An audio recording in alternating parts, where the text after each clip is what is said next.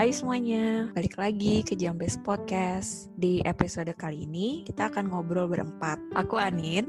Aku Sansan. Aku En. Aku Ino. Oke, untuk topik kali ini mungkin para pendengar pernah atau masih ngalamin dan mungkin juga banyak orang di sekitar kita ngalamin. Apa sih yang pertama kali kalian pikirkan, yang pertama kali terlintas ketika kalian dengerin anak durhaka versus anak berbakti? Itu kayak eh enggak deng. Tadi gue mau bilang bawang merah bawang putih tapi enggak deng itu cuma anak baik sama anak jahat. Jadi kayak ini sih dua kutub berbeda gitu. Modelnya kalau yang anak berbakti itu yang dipuji-puji sama tetangga. Nah kalau anak durhaka nih yang diomelin sama emaknya sendiri. Kalau aku ya kak anak berbakti itu pokoknya yang nurut-nurut aja lah ya, yang diam-diam aja gitu, yang sendiko dawuh gitu.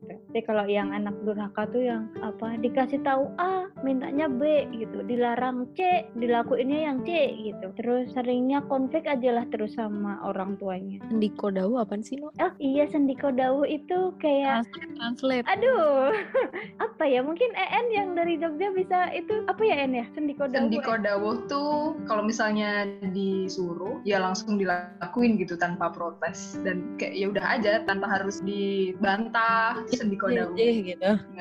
Oh oke, kalau aku sendiri pertama kali denger durhaka sama berbakti itu yang pertama kepikiran kata durhakanya itu sih kayaknya uh, ikonik banget sama legenda Malin Kundang yang ada di Hmm. cerita rakyat ya zaman-zaman kita kecil lah pasti semua mendengar cerita tentang Malin Kundang ya. Jadi kan kayak durhaka itu bisa dibilang relate banget lah sama warga Indonesia ini gitu kan. Nah terus sebenarnya legenda itu kan punya pesan moral yang bagus yaitu supaya kita lebih menghormati orang tua dan itu juga pesannya yang disampaikan atau yang maksudnya diajarin lah pasti sama semua agama kita gitu di Indonesia. Cuman sering kali tuh tentang menghormati orang tua, terus pokoknya sikap kita ke orang tua itu tuh jadi masalah juga sama orang-orang di sekitar. Bukannya kita bersikap hormat, tapi kita tuh kadang-kadang ngerasa kayak dituntut untuk berbakti gitu, dituntut untuk supaya nggak durhaka. Dan kadang-kadang untuk beberapa orang itu jadi rasa yang nggak enak, yang dipendem kan. Menurut kalian gimana? Kak kemarin tuh lihat ada video TikTok gitu, ada anak cowok dia ngasih tahu eh, omongan-omongan yang sering diomongin orang tua. Ya omongannya itu tuh kayak simple aja, kayak misalnya, aduh, lu mama nyesel punya anak kayak kamu, atau misalnya, gimana sih kamu kayak gitu aja nggak bisa? Gitu, atau eh, orang tuanya ngomong gini, kenapa sih kamu bikin repot aja? Gitu, terus dia ngejawab deh kayak gini, ya iyalah orang namanya punya anak juga itu tanggung jawab, mana ada orang punya anak langsung jadinya ditolongin, yang ada emang bikin repot, iya emang, terusnya gimana? Gitu kan. Menurut aku sih itu kayak biasa aja gitu. Itu kan kayak lucu-lucuan. Terus habis itu ya emang nggak nggak apa ya bisa menyakiti hati anak banget gitu kalau orang tua ngomong kayak gitu sama anak. Cuma biasa kan netizen kita liatin di komen. Terus komen orang ya pada kayak gini ya ampun parah banget sih dia. Dia belum aja ngerasain gimana keselnya jadi orang tua. Kayak gitu kayak memprihatinkan gitu kak. Jadi kayak loh kenapa sih? Terus ada juga yang bilang ih durhaka nih model-model anak durhaka kayak gini gitu. Hmm. Padahal kan sebenarnya apa ya? Itu ya kenapa gitu kayak gitu dibilang durhaka?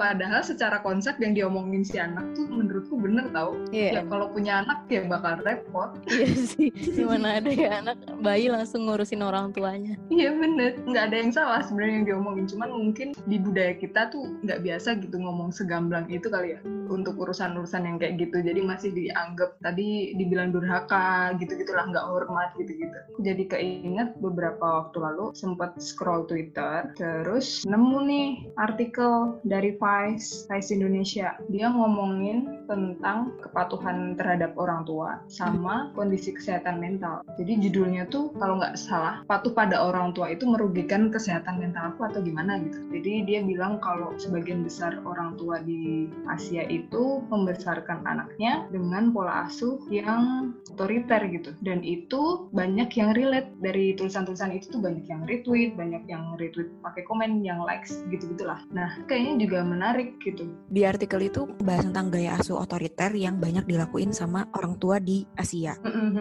Jadi ada salah satu kutipan gitulah. Aku lupa kutipannya apa, tapi intinya bahwa secara kesejahteraan mental tuh dia sangat terganggu gitu. Berarti kan ada sesuatu hal yang kurang tepat gitu nggak sih? gitu. Jadi kalau misalnya pola asuh yang otoriter itu yang ini bukan sih kalau orang tua tuh tahu yang terbaik buat anak kayak gitu jadinya dia cenderung uh, mengarahkan terus atau menuntut atau mungkin kalau misalnya ada yang nggak pas sama yang dilakuin sama anak itu dia bakal ngasih hukuman. Kayak gitu bukan sih? Iya sih kak. Yang otoriter tuh yang seperti itu. Pokoknya yang apa ya istilahnya kaku banget kalau bisa dibilang kayak gitu gitu. Nah terus selain itu pun juga ada pola asuh pola asuh yang lain yang mungkin juga diterapkan juga di Indonesia ini atau mungkin di Asia gitu. Salah satunya adalah pola asuh permisif tuh yang kayak nurutin anak gitu. Apa apa boleh apa apa boleh kayak gitu. Terus yang selanjutnya itu pola asuh uninvolved. Itu yang orang tua tuh kayak nggak ngurus apa apa gitu ke anaknya gitu kayak neglected gitu. Lu apa namanya satu lagi guys? Otoritatif. Atau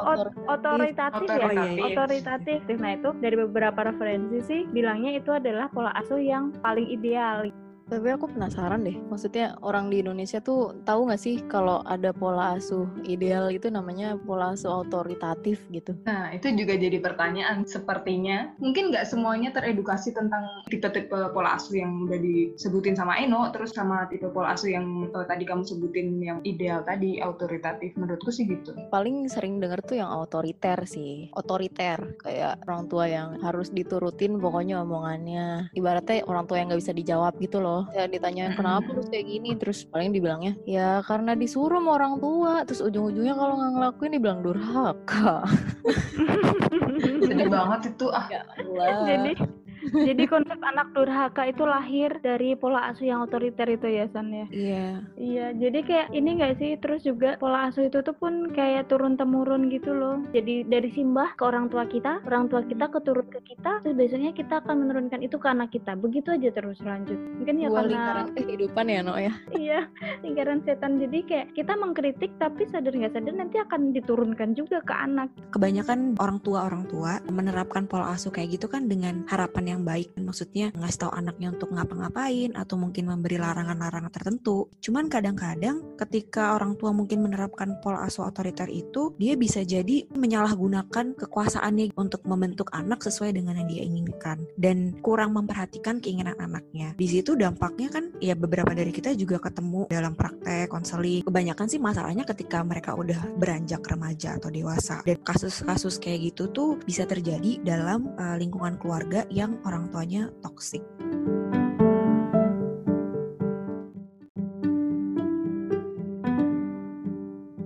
Pernah dengar nggak sih istilah toxic parent? Pernah banget. Kayaknya lagi hits deh kak itu yang uh, pakai kata-kata toxic gitu. Iya. Nggak cuma toxic relationship, nggak cuma toxic people, tapi ini juga lebih merujuk ke toxic parent ya. Menurut kalian toxic parent tuh yang kayak gimana? Hmm, kalau dipikir toxic kan racun ya. Jadi kayak toxic parent berarti orang tua yang beracun atau Jadi inget keong racun tau San. keong ya, kalau dia lo Sinta Jojo eh, dulu pak kan mau ngomong apa Oh iya, itu kayak entah orang tuanya yang racun atau dia ngasih racun ke anaknya sendiri gitu, beracun gitu buat anaknya. Tapi um, bilang ke anaknya demi kebaikan. Bener bener bener. Itu kayak sering banget uh, mama tuh kayak gini, biar kakak tuh kayak gini gitu. Nggak tahu nih. itu kan kadang uh, keinginannya siapa diproyeksiin ke anaknya dan ya tadi nggak ada komunikasi dua arah. Iya bener sih. Jadi sebenarnya emang poinnya komunikasi. Itu tuh yang nggak ada gitu ya. Aku setuju sih kan kalau uh, orang tua yang toksik itu selain dia ngelakuin suatu hal yang negatif sama anaknya entah dengan uh, hukuman kah atau omongan-omongan yang menyakitkan tapi juga kayak ngebatesin jadi kayak ada tembok supaya nggak ada komunikasi dua arah gitu sama anaknya. Iya iya iya benar benar benar. Selain komunikasi mungkin yang sering juga kalau yang emang udah toxic banget mungkin juga sampai ke uh, abusive yang fisik gitu nggak sih? Iya bisa jadi itu termasuk mm -hmm. juga sih.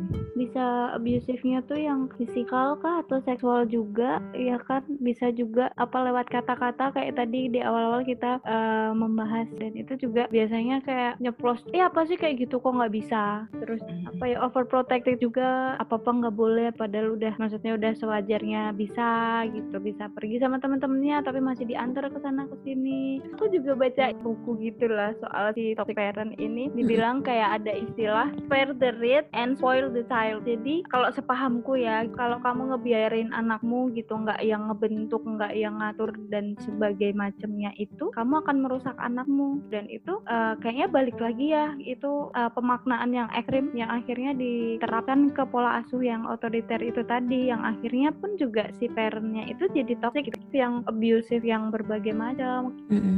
Kalau yang aku baca tuh yang bahaya gini, mungkin orang tua tuh nggak melakukan kekerasan fisik, juga kekerasan verbal dikit, tapi bahasanya tuh kayak mengancam tapi secara halus. Jadi toxic parentnya tuh tidak terdeteksi, terus mungkin dikasih iming-iming lah gitu anaknya. Jadi kan mungkin anaknya juga nggak ngerasa kalau sedang diintimidasi tanda kutip ya, atau dirinya tuh dianggap kecil gitu karena orang tua kan lebih berkuasa, orang tua yang bisa menentukan uh, pilihan-pilihannya ataupun masa depan yang lebih baik. Jadi contoh nyatanya yang kayak gimana tuh kak bener banget Ino, aku juga mau nanya mau bu guru nih. Setuju atau mungkin nih. ada EN yang bisa mempermudah ini Gue jadi lupa contohnya apa ya? Mungkin gini kak, lebih ke sebenarnya ngasih sesuatu tapi kayak bisa dibilang bersyarat gitu nggak sih? Iya itu maksudnya sih arahnya ke situ, cuman gue bingung contohnya. Misalnya, nanti kita jalan-jalan ya asalkan nilainya adek bagus gitu nah bisa jadi yang kayak gitu Apa atau kamu nanti nurut ya kalau jadi anak baik kalau nurut nanti dikasih ini. Hmm. Jadi kemungkinan si anak ini bukan karena dia paham konsepnya bahwa dengan orang tua tuh harus menghormati, terus Hmm. dengan orang tua tuh harus yang welas asih gitu, yang seperti Urip itu. iku urup. dia lebih ke ngincer oh ternyata eh, dia belajar polanya kalau aku ngelakuin yang kayak gini aku bisa dapat ini nih berarti kalau aku mau dapat ini berarti aku harus ini nih itu kan Iya. sebenarnya membentuk behavioral pattern gitulah. Si kayak pola. pamrih ya ya iya jatuhnya jadi Kayak pamrih pamrih ya? gitu dan itu kayaknya Oh. Dipelajari dan berulang gitu Iya. Iya, atau bisa jadi juga kayak gini ya. Anaknya mama itu harus rajin sekolah, anaknya mama itu harus nurut sama mama. Iya. Kalau nggak nurut berarti bukan anaknya mama. Iya, kayak di framing framing uh, sesuatu yang positif. Nah, menurut aku Hmm. itu yang yang berbahaya juga. Maksudnya kan nggak kelihatan nih kalau ibunya baik-baik aja deh. Kayaknya ibunya bukan orang pemarah, tapi kok anaknya pas udah gede nggak percaya diri atau ada masalah-masalah lainnya. Hmm, aku kayaknya nangkep deh maksudnya perbedaannya. Kan kita kalau ngedidik anak itu kita ya elah kayak punya anak aja. On the making, Zan, on the making. Oh, gitu. Jadi kalau ngedidik anak itu kan em, bukan nggak mungkin ya kita pakai cara-cara yang yang ada reinforcement gitu. Misalnya kalau Mm. dia juara kita kasih reinforcement, kita kasih reward berupa apa gitu supaya motivasi dia juga jadi rajin belajar gitu. Tapi Mm-mm. akan jadi racun kalau misalnya kita menggunakan perhatian dan kasih sayang kita sebagai currency gitu loh. Kalau dia nggak behave sesuai sama keinginan kita gitu. Yang mana padahal kan kasih sayang dan perhatian dan cinta itu kan kita harus ngasihnya tuh unconditional gitu. Iya. Tanpa syarat Iya. ya, benar Kayak Katy Perry kan. Jangan nyanyi, jangan nyanyi, please, please, please.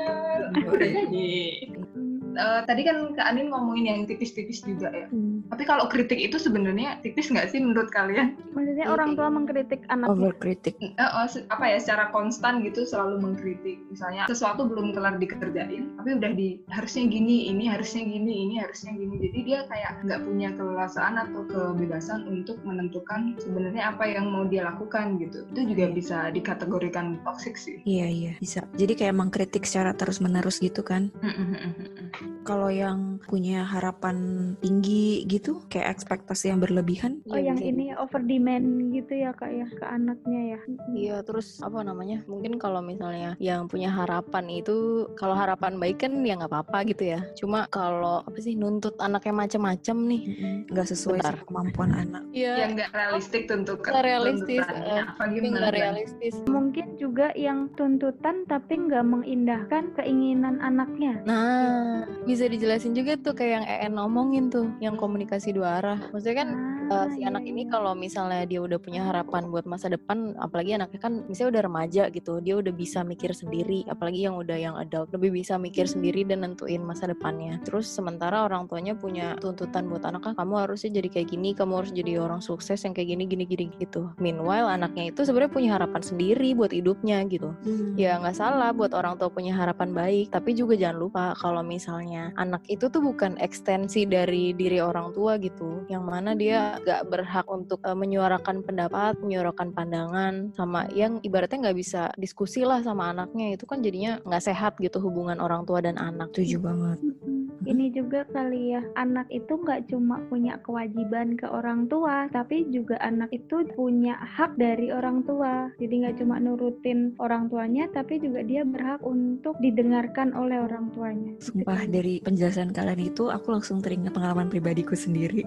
Jadi waktu kecil tuh orang tua aku pengen banget aku les piano, aku belajar piano. Terus sebenarnya aku udah pernah bilang aku nggak mau, aku pengen berhenti kayak gitu. Tapi orang tua aku nggak terima, kayak nggak boleh gitu bahkan orang tuaku ya sempet sih yang aku aku inget kayak mengancam gitu kan kita udah kasih semua yang kamu minta kamu pengen beli sepatu baru kamu pengen beli tas baru udah dibeliin masa cuman diminta untuk main piano satu hari setengah jam kamu nggak mau jadi di masa-masa itu aku merasa apa ya ya tertekan banget karena harus main piano untuk menyenangkan atau untuk membalas apa yang sudah uh, orang tuaku kasih ke aku. Uh, dan itu kalau aku baca mirip dengan ciri-ciri orang tua yang kayak rentenir gitu loh. Jadi uh, minta apa menagih apa hmm. jasa. Ini nggak sih kak? Hmm. menganggap anak itu sebagai investasi yang nantinya di masa depan uh, bisa dia petik hasilnya setelah dia tanam di masa sekarang ini gitu. Iya mungkin ya sebagian orang ada yang kayak gitu. Kebetulan kalau orang tuaku itu persisnya ya kata-katanya itu kayak uh, mumpung kamu masih bisa ja balas jasa orang tua ya kamu lakuin aja sekarang. Kayak gitu. Dan ya gimana? Itu aku usianya kecil ya maksudnya kayak SD lah gitu. SD SD SD kelas berapa ya?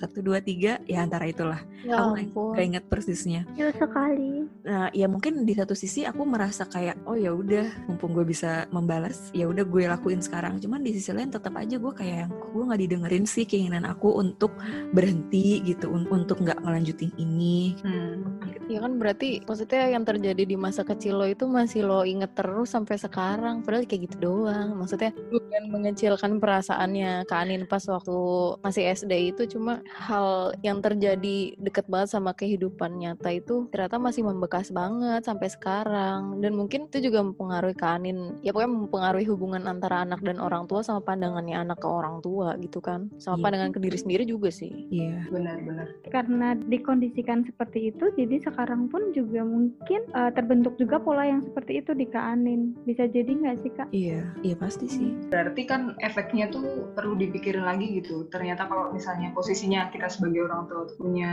andil yang gede banget di kehidupan anak bahkan di hal-hal yang mungkin kita anggap nggak seberapa gitu sebagai orang tua ternyata itu mempengaruhi anak dan sampai gede pun tetap diingat gitu. Sebenarnya tuh apa yang diomongin orang tua ke anak apalagi kayak dari anak yang masih kecil tuh kan nanti jadi kayak jadi inner voice-nya si anak itu pas udah gede. Hmm. kalau orang tua misalnya ngasih syarat ke anak-anaknya macam-macam misalnya kamu ini dong main piano kamu ini kamu ini. Padahal kan udah dikasih dikasih kayak gini-gini nih semuanya udah disediain gitu.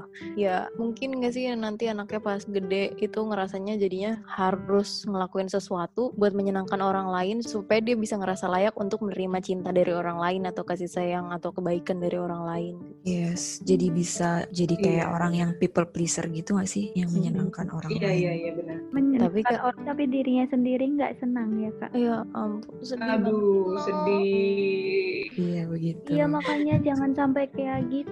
Okay, Tidak okay. bisa kita hidup seperti itu. eh tapi les-lesan itu tuh buat anak tuh kayak nggak tahu ya apa trennya orang tua apa maksudnya orang tua juga punya tuntutan sendiri kali kalau jadi orang tua sukses itu anaknya harus les piano les balet les kuda abis itu luar negeri banget tuh iya kan elit banget tuh ya, ya apa sebenarnya mungkin parenthood itu juga ada kayak standar yang bikin jadi orang tuh punya tuntutan macam-macam ke anak gitu Iya. Bisa jadi kayak film itu apa Korea yang Sky Castle. Benar, benar banget. Sky Castle. Itu kan ngeri banget. Benar-benar. Ini nggak nggak ada spoiler Jadi, Pernah denger tuh episode yang ada review filmnya. Castle tentang apa sih En? Kan itu kayak antar keluarga gitu, terus saingan gitu sih orang tua yang satu dengan orang tua yang lain itu saingan atas prestasi anak-anaknya sampai mereka tuh rela bayar guru les paling mahal biar anaknya masuk universitas ini atau intinya biar mereka tuh kelihatan paling oke okay, gitu. Bener sih yang dikata Sansan kalau misalnya mungkin di antara uh, parent-parent ini juga ada persaingan atau mungkin tekanan-tekanan yang kita juga mungkin sebagai anak nggak tahu ya mungkin bisa jadi kayak gitu sih Jadi kayak adu anak ya, En ya, nggak cuma adu ayah. Aduh ayah. Ajang ajang adu anak. Iya, jadi begitu. Iya. Itu aja Eh, aku pribadi nontonnya aku belum selesai sampai sekarang karena menurutku muatan emosinya tinggi banget. Tapi nggak tahu sih Ah, untuk kamu tersentil ya, En. orang. Kamu juga anak yang diadu kah, En? waduh tabung anak Tabung anak.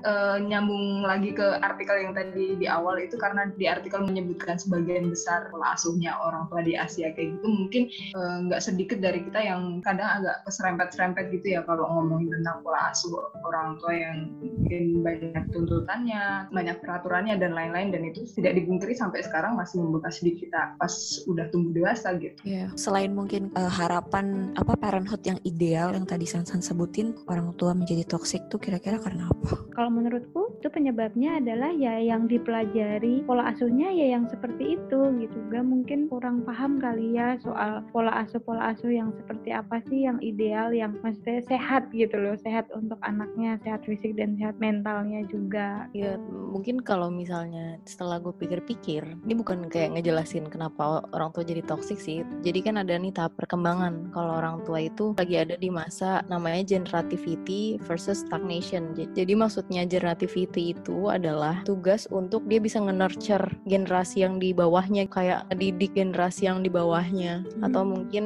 uh, kayak ninggalin legacy gitu. Hmm. Jadi ya bukan nggak mungkin itu tuh diterusinnya ke anak gitu. Jadi punya orang tua punya tuntutan itu karena emang ada tugas itu. Tapi bukan berarti ini membenarkan orang tua harus jadi toksik dan harus menjadi orang tua yang otoriter gitu. Maksudnya itu salah satu penjelasan sih kenapa orang tua punya kecenderungan untuk pengen banget nih ngurusin anaknya, pengen banget ngatur-ngatur anaknya. Karena kan kalau generativity itu tadi lawannya stagnation. Kalau enggak, kalau dia nggak berhasil uh, nge-generate sesuatu buat generasi setelahnya nanti dia ngerasanya kayak nggak produktif, nggak ngerasa berguna untuk dunia gitu, nggak ada kontribusinya untuk dunia. gitu. Hmm. sebagai orang tua tuh nggak urip iku urup ya Eh, mantap.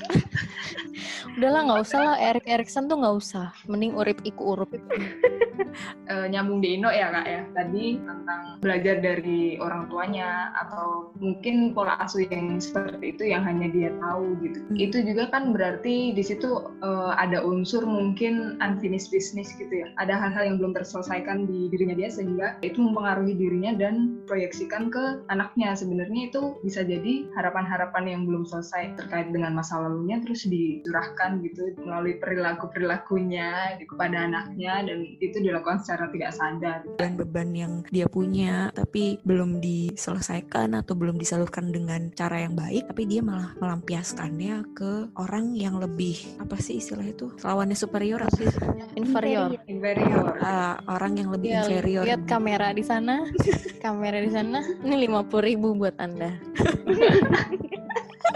Ya, tapi ngerti sih yang maksud EN tuh kayak apa namanya kalau proyeksi itu kan unfinished business ya maksudnya yang yang dari dirinya saat kecil itu belum selesai permasalahan-permasalahan itu belum selesai tapi kemudian dia em, nempatin permasalahan itu ke orang lain yaitu posisinya ini anak yang lebih bisa dilampiasin gitu dan bukan nggak mungkin juga kalau orang tua kita itu saat diparentingin sama mbah kita gitu Mm-mm. itu kan nggak merasa terluka atau misalnya pas udah dewasa gini jadi jadi punya apa ya dibilangnya luka batin gitu biar gampang gitu. Nah ini sebenarnya ada ada permasalahan yang belum selesai gitu. Eh, tadi unfinished tuh aku ngebayanginnya ketika dia kecil dia diberikan eh, pengasuhan yang mungkin otoriter gitu si orang ini kan tidak bisa membalas terus tidak bisa marah nih ke orang tua. Unfinished bisnisnya adalah dia tuh harusnya mengeluarkan agresi atau atau amarahnya dia tapi karena nggak bisa ke orang tua akhirnya dia mengeluarkan kemarahan itu ke anaknya gitu loh. Karena dia menyimpan dendam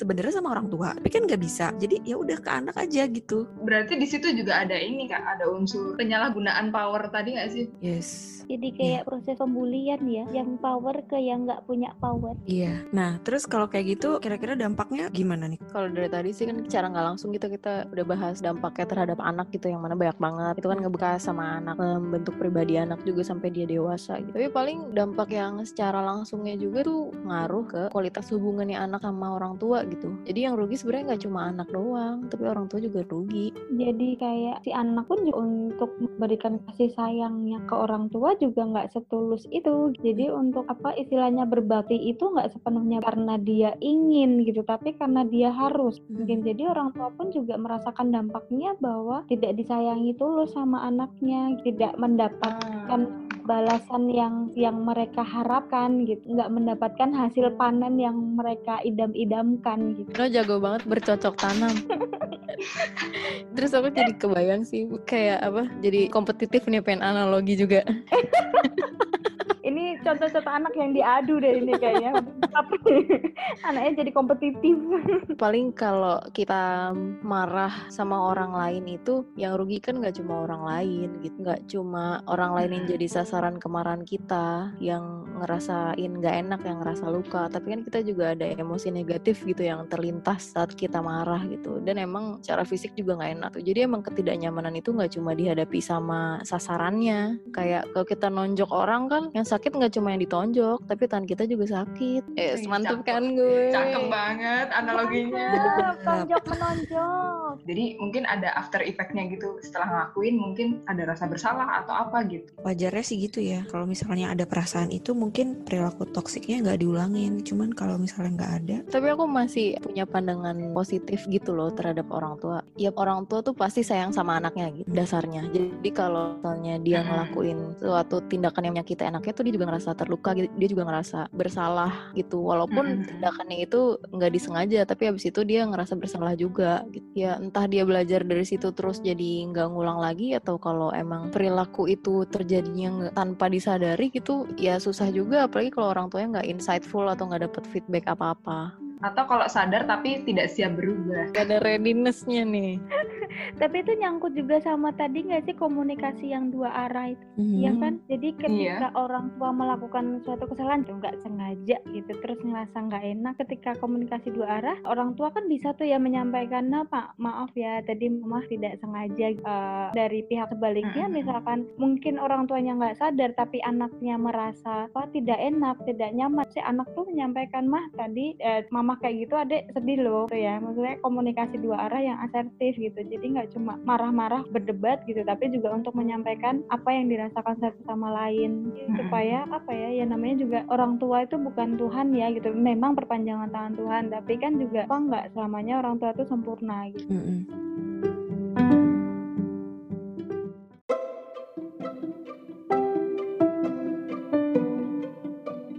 Untuk mengatasi kualitas hubungan yang mungkin jadi rusak atau jadi terganggu, perlu juga nih mungkin kesadaran anak untuk menyampaikan apa yang dia rasain ke orang tuanya, apa yang dia nggak setuju, itu sehingga komunikasinya jadi lebih baik. Tadi kan Ino bilang pola komunikasi yang asertif. Gimana sih caranya kita bisa komunikasi secara asertif kalau konteksnya dalam hubungan orang tua dan anak? Ada tipsnya nggak Bunda? Eh, untuk asertif sama-sama tahu emosi apa yang dirasain kali ya gitu. Jadi kita sadar penuh atas apa yang sudah kita lakukan kita rasakan dan kira-kira yang kita lakukan itu dampaknya apa ya ke orang yang bersangkutan gitu. Setelah mengetahui itu jadi kita bisa menyampaikan apa sih yang terjadi apa sih yang diharapkan dan sebaiknya seperti apa sih. Jadi tiap orang ya, mungkin bukan cuma orang tua doang, tapi anak juga bisa mengenali perasaannya dia, terus menyampaikan apa sebenarnya dirasain. Kalau aku mungkin lebih ke tindakan preventif gitu. Eh, alhamdulillahnya sih untuknya untuk generasi-generasi kita gini ya eh, lumayan terpapar gitu sama pendidikan-pendidikan yang terkait dengan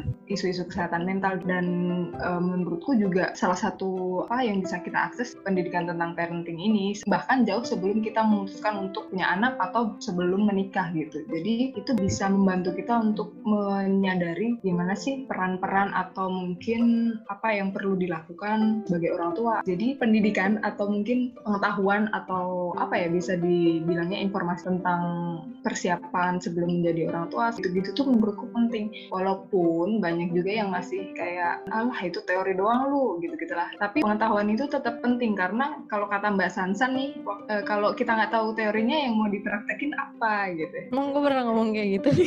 Iya. eh. Jadi paling enggak tuh kita tahu dulu gitu apa yang akan kita lakukan ke depan dengan membekali diri atau memperbanyak informasi atau belajar gitu tentang bagaimana peran-peran kita kalau misalnya jadi orang tua itu harus seperti apa. Eh bukan harus sih ya, itu sebaiknya seperti Koreksi. apa. itu itu juga penting gitu sebagai salah satu langkah preventif gitu untuk menghindari atau paling nggak kalau misalnya susah banget menghindari ya meminimalisir gitu hal-hal yang bikin kita jadi toxic parent. Mhm. Setuju sama EN. Baru aku mau ngomong kayak gitu, San. Gue dulu Ana. Iya maksudnya apa? Semua tuh dimulai dari knowledge gitu loh. Sebelum kita terjun kan apa nggak lebih baik kita punya ilmu terlebih dahulu atau punya informasinya gitu. Jadi menurut aku sih untuk perubahan perilaku itu knowing is a good place to start gitu. Oke, aku sih yes. Ino Kan gue cuma setuju En sama lu. Sebelum perang harus punya amunisinya dulu ya. tuh. Sebelum berkemah harus punya bekal dulu ya. Ah mantap. Kalau gimana Kanin? Eh, mungkin tadi balik ke pertama tentang esensinya kan menghormati. Menghormati itu kalau misalnya bahasa Inggrisnya tuh respect. Respect itu ada unsur mengaguminya. Jadi kalau misalnya kita pengen dihormatin, pengen dikagumin, saat kita sebagai orang tua, ya kita perlu menunjukkan apa sih yang perlu dicontoh dari kita, teladan-teladan seperti apa kayak gitu. Ketika kita memberi hukuman ataupun mungkin mengkritik atau marah-marah, ya perlu dipikirin lagi sih apakah itu yang mau kita turunkan ke anak, apakah mungkin dengan kita marah-marah, kita memberi kritik dan hukuman segala macam itu, uh, anak bisa lebih menghormati kita. Karena kan semua orang tua pasti pengen dihormatin gitu kan. Ini mungkin uh, pesan terselubung untuk calon moms atau ya, Gak cuman moms doang ya. oh ya paps boleh deh orang tua deh orang tua. Terus mungkin kalau misalnya yang udah terlanjur, eh, sebenarnya sih aku juga merasakan gini kayak orang tua tuh bisa berubah loh. Maksudnya ketika mungkin anaknya masih kecil, terus dia belum bisa mengontrol emosi gitu kan masih kayak gemes gitu, terus jadi dibatasin atau dimarahin dan segala macam. Nah ketika anak sudah beranjak remaja, sebenarnya bisa loh orang tua itu juga mengubah cara asuhnya dengan yang lebih memberikan kebebasan dengan tanggung jawab. Soalnya menurut aku penting ya ketika orang tua berubah, mungkin anak juga bisa berubah juga kan perilakunya gitu. Eh, kalau misalnya orang tuanya tetap aja ngekang, tetap aja ngebatas-batasin dan segala macem, ya sampai gede mungkin anaknya juga nggak takut untuk keluar dari zona nyaman contohnya. Tapi kalau misalnya orang tuanya bisa berubah, ya mungkin kualitas hubungannya juga jadi lebih baik. Oke, applause dulu untuk Valeria. Aduh. Ngomongin itu jadi teringat satu teori sejuta umat ya teorinya Erikson yang tadi sudah sempat dimention oleh Tansan gitu. Kalau emang ada stage-nya kan manusia itu gitu. Jadi mungkin balik lagi ke informasi gitu. Sebagai orang tua juga perlu tahu oh anak di usia segini tuh eh, sebaiknya diperlakukan seperti apa, fokusnya ke apa. Jadi dengan informasi atau dasar pengetahuan yang dimiliki itu kita jadi tahu nih sebagai orang tua apa yang harus dilakukan dan mungkin apa yang tidak sebaiknya dilakukan kepada anak di usia itu. Dan selain itu juga jadi ingat soal keluarga ya. Kalau keluarga itu tuh sebenarnya hubungan timbal balik kan gitu. Aspek-aspek yang ada di situ tuh saling berkaitan gitu. Jadi ketika eh, satunya bergerak, yang lain pun juga akan bergerak. Jadi misalkan ada yang sudah terlanjur gitu ya, orang tua menjadi parent yang toksik itu yang masih bisa untuk diperbaiki gitu. Dan itu pun juga nggak harus semuanya bergerak langsung serentak. Yes, kalau misalnya masih bersama orang tua dan mungkin nggak bisa berubah banyak, setidaknya dia menyadari dan dia bisa melakukan perubahan saat dia nanti punya anak. Tapi kalau misalnya kita nggak aware, nggak sadar juga kalau kayaknya orang tuaku bener deh dengan memberikan uh, hukuman, dengan memberikan ancaman dan apa segala macam, bisa jadi nanti kita menurunkan hal yang sama. Kalau misalnya kita aware, uh, mungkin toksiknya itu bisa berhenti di generasi kita, tapi nggak bisa turun ke bawah lagi. Jadi memutus rantai pertoksikan. Yoi. Dari tadi kita ngebahasnya tentang gimana sih biar nggak jadi toxic parent. Kalau aku sih mandangnya hmm, jadi orang tua itu emang susah banget gitu. Emang serba salah. Kok kayaknya kalau ngomong kayak gini salah, kalau ngomong kayak gitu salah. Aduh, jadi mungkin banget untuk ada banyak kecemasan nanti anaknya jadi apa, anaknya jadi baik atau enggak. Kalau anak aku jadi anak yang nggak sesuai harapan aku gimana gitu. Dan juga emang nggak bisa dipungkiri orang tua tuh punya banyak banget tuntutan dari sekitar, dari society buat bisa jadi orang tua yang sempurna gitu. Yang perlu diingat adalah nggak ada yang bisa jadi orang tua yang sempurna, tapi kita selalu bisa milih untuk jadi orang tua yang terbaik buat anak kita. Gitu. Buat Sansan. Iya, ampun makasih. Oke, sekali lagi pesan tentang parenting itu kan sebenarnya adalah tentang menghormati dan menghargai orang yang lebih tua, terutama orang tua kita. Jadi kita kembalikan lagi sih ke konsep itu gitu loh. Mungkin kalau misalnya orang tua tadi yang kata Sansan nggak ada orang tua yang sempurna kayak gitu. Mungkin ada juga kesalahan-kesalahan perkataan ataupun perlakuan gitu yang misalnya kita anggap itu kurang tepat atau nggak sesuai dengan perasaan kita, kita juga bisa mengkomunikasikan ke orang tua. Kita belajar uh, menyampaikan apa yang kita rasain. Kalau misalnya ternyata orang tua kita memang tipenya yang nggak bisa dikasih masukan nih misalnya, ya udah kita sadarin, terus kita cari-cari ilmu juga. Kalau sebenarnya tuh yang baik kayak gimana sih gitu kan? Kayak yang tadi Ayan bilang, cari pengetahuan juga sehingga pengaruh-pengaruh yang buruk dari masa lalu kita mungkin itu nggak terulang untuk generasi berikutnya. Begitu, terima kasih teman-teman semua yang sudah mendengarkan. Sampai ketemu di obrolan-obrolan yang lain. Dadah. Terima kasih.